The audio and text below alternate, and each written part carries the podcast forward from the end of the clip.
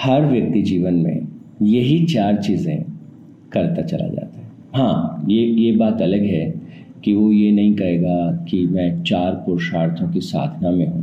हो सकता है वो ये कहेगा कि मैं अपना करियर बनाना चाहता हूँ।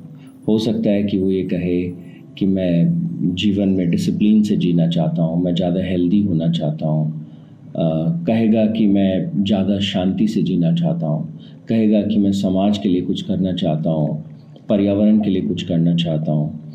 तो व्यक्ति जो है, कुछ भी हो, कहीं का भी हो, किसी भी धर्म का हो ultimately he is doing this four things ये चार चीज़ें ही करता होगा। आनंद चाहता होगा, या जो है, वो अपनी सारी परेशानियों से मुक्त होना चाहता होगा। Ultimately all human beings are into it these four purusharthas. These are these are, you know, a sense of life. These are the base of life. और बड़ी इंटरेस्टिंग बात है, इतना अनमोल जीवन हमको मिला जैसे किसी व्यक्ति को, किसी व्यक्ति को दस लाख करोड़ का या उससे भी ज़्यादा कोई बहुत ही सोफिस्टिकेटेड इंटरगैलेक्टिक स्पेस व्हीकल मिल जाए एक अंतरिक्ष में ट्रैवल करने वाला बहुत ही एडवांस एक यान मिल जाए कोई ऐसा मिल जाए। और और उसे चलाना ना आता सोचो। अरे अब क्या करें? दुनिया की बहुत बढ़िया सबसे अच्छी गाड़ी मिल गई चलाना नहीं आती। ठीक इसी तरह से वो होते हुए भी उसका न, मतलब ना होने के बराबर। ठीक उसी तरह से दुनिया की हर चीज़ से कीमती ये अनमोल जीवन व्यक्ति को मिल जाए और मिल जाता है। परमात्मा के आशीर्वाद से जीवन मिल जाता है। लेकिन इस अनमोल जीवन का महत्व क्या है? इसकी इंपॉर्टेंस क्या है? ये कितना इंपॉर्टेंट है? इसका एहसास जो है वो नहीं हो हमको बहुत छोटी चीज़ें बहुत बड़ी बड़ी दिखती हैं। उसने क्या कहा? मैंने क्या कहा? वो टेंशन इसकी टेंशन उसकी टेंशन काम की छोटी छोटी टेंशन छोटी छोटी बातें हमको बहुत बहुत बड़ी लगती हैं। लेकिन इतना अनमोल जीवन, इतना अद्भुत जीवन हमको मिला, ये हमको दिखता तक नहीं। और इस जीवन की पूर्णता के लिए भगवान कहते हैं, जीवन अपने आप में एक साधना है। जीवन अपने आप में आनंद में डूब जाने का एक एक बड़ा उत्सव है। पर यह साधना भी बन सकता है और यह सफरिंग भी हो सकता है। साधना तब जब हमको ठीक से जीना आता है। सफरिंग तब जब हमको जीना नहीं आता। जीवन की स्वाभाविक प्रकृति है। आनंद। और सफरिंग व्यक्ति को क्रिएट करनी पड़ती है। ये बात सच कह रहा हूँ मैं आपसे। बार बार बार बार गीता पढ़ने के बाद, शास्त्रों के अध्ययन के बाद जो बात निकल के आती है, सारी पीड़ा, सारा दुख व्यक्ति को क्रिएट करना पड़ता है। परिस्थितियाँ सेम परिस्थितियाँ। दो अलग अलग लोग सेम परिस्थितियों में हो सकते हैं। पर एक हो सकता है उन परिस्थितियों से डर जाए, घबरा जाए डिप्रेशन में चला जाए और दूसरा सेम उन्हीं परिस्थितियों में अपने आप को संभाल के, अपनी ताकत को इकट्ठा करता हुआ, चुनौतियों को लांगता हुआ एक ज़्यादा शक्तिशाली और सशक्त व्यक्ति के रूप में उभर के आ जाए। परिस्थितियाँ फ़र्क नहीं पड़ता। कौन व्यक्ति आपकी सराउंडिंग में है?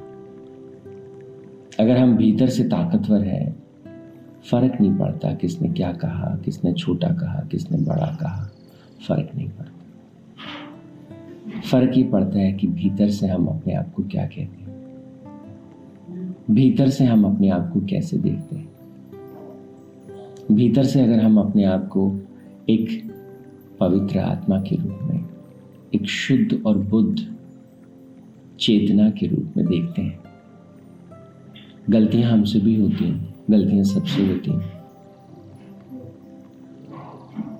पर गलतियों का बोझ मन पर रखना ठीक नहीं जैसे हम स्नान करते हैं और स्नान में शरीर की सारी अशुद्धियाँ बह जाती हैं।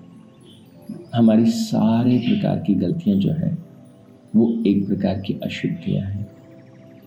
कैसी अशुद्धियाँ? कौन सी अशुद्धियाँ? मन की अशुद्धियाँ। भाई, हमको पता नहीं था। हमको समझना थी, मन के आवेग से। कुछ भी विचारों के प्रभाव से, कुछ भी हमने जीवन में जो भी किया, अगर वो ठीक नहीं है तो उसे बह जाना चाहिए। पर बहुत बार बहुत से लोग इसे पकड़ लेते ऐसे कैसे बह जाएगा? और ये पकड़ना बंधन हो जाता है।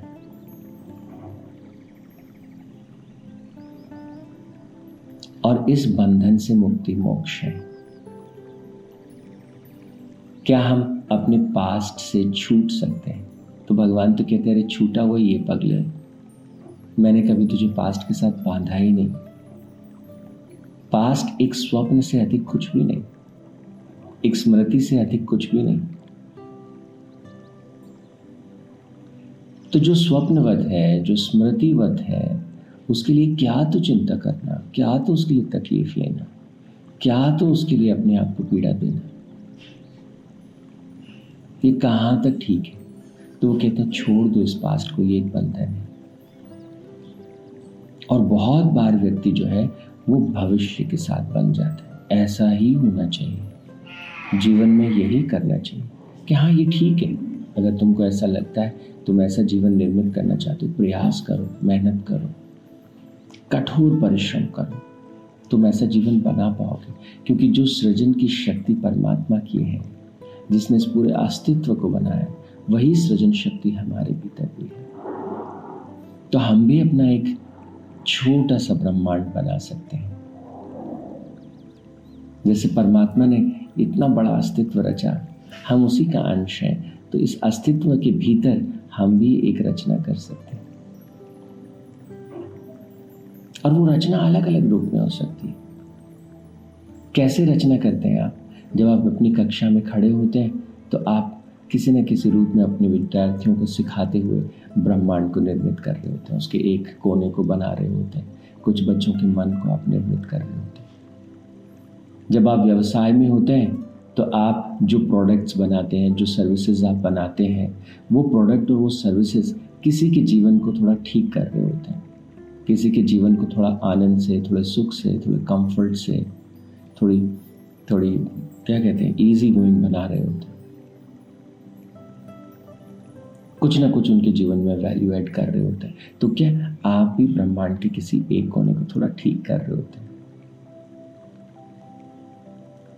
आप गृहिणी हैं, आप जीवन को बना रही होती हैं।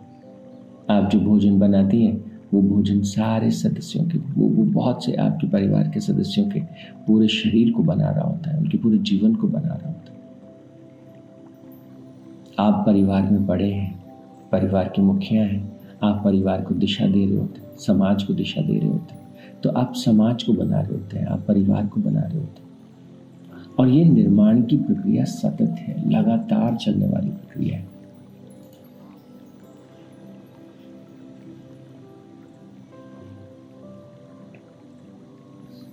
तो इस सतत निर्माण की प्रक्रिया में जब हम बाहर चीज़ों को निर्मित करते हैं तो हम अपने भीतर भी चीज़ों को निर्मित करते हैं। मैं सुखी होऊँगा जब मेरा बेटा इंजीनियर बनेगा। मैं सुखी होऊँगा जब मेरी वाइफ ऐसा ऐसा करेंगी। मैं सुखी होऊँगा जब ऐसा ऐसा तनख्वाह मिलेगी ऐसा ऐसा इनकम होएगी ऐसा ऐसा ये होगा। और फिर हम ऐसा ऐसा ऐसा ऐसा कंडीशंस की एक ना बाढ़ ले आते हैं, जाने जाने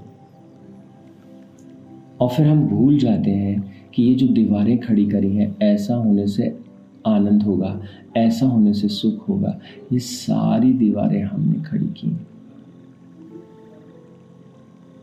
बचपन में जब हम छोटे थे और खिलखिला के हंस पड़ते थे कौन सी गाड़ी थी कौन से बैंक बैलेंस थे कौन सी शोहरत थी कौन सी क्या दौलत थी? आनंद हमारा स्वभाव है।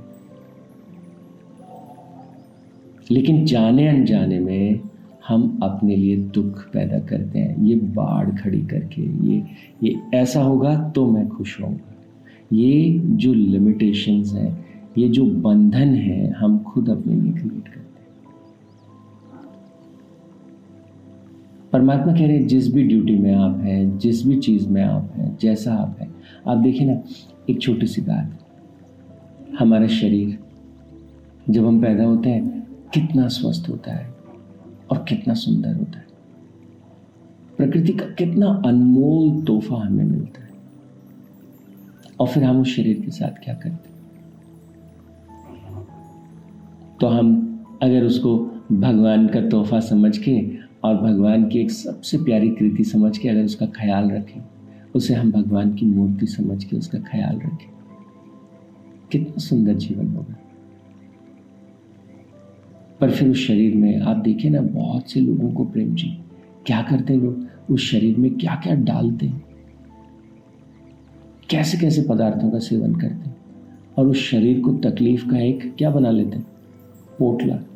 ये दुख रहा है, वो टूट रहा है। वो बन भगवान कहते रहे तू हंसने के लिए पैदा हुआ है, जरा हंस। तो कहते, वो तो मुझे याद आता नहीं कि मैं पिछली बार खुल के कब हंसा था। भगवान की तरह तू नाचने के लिए पैदा हुआ है, उछलने के लिए पैदा हुआ है, कूदने के लिए पैदा हुआ है। मस्ती में भर के तू आखिरी बार कब नाचा था बता कहता, नहीं, मुझे शर्म आती है, मैं कैसे नाचूं? दूसरे मेरे बारे में क्या सोचेंगे? ऐसे कैसे सोचेंगे? वो कैसे सोचेंगे? तो हमने अपने भीतर के उत्साह को, अपने भीतर के उस आनंद को दबा दिया। दूसरे क्या सोचेंगे उस चक्कर में? और दूसरा बेचारा, वो भी पीड़ित है। वो सोच रहा है, आप क्या सोचेंगे? और सारे ही सारे आनंद से नाचना चाहते हैं और कूदना चाहते हैं, लेकिन एक दूसरे से डरे हुए हैं। यही बंधन है। इसी से मुक्त होने की आवश्यकता है।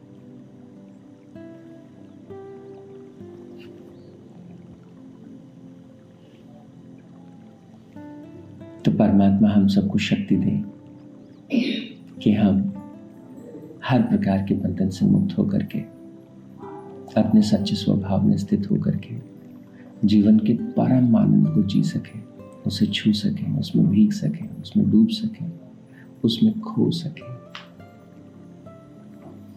आज के लिए इतना ही। ओम तत्सत परमात्मा ने नमः। ओम शांति शांति शांति ही।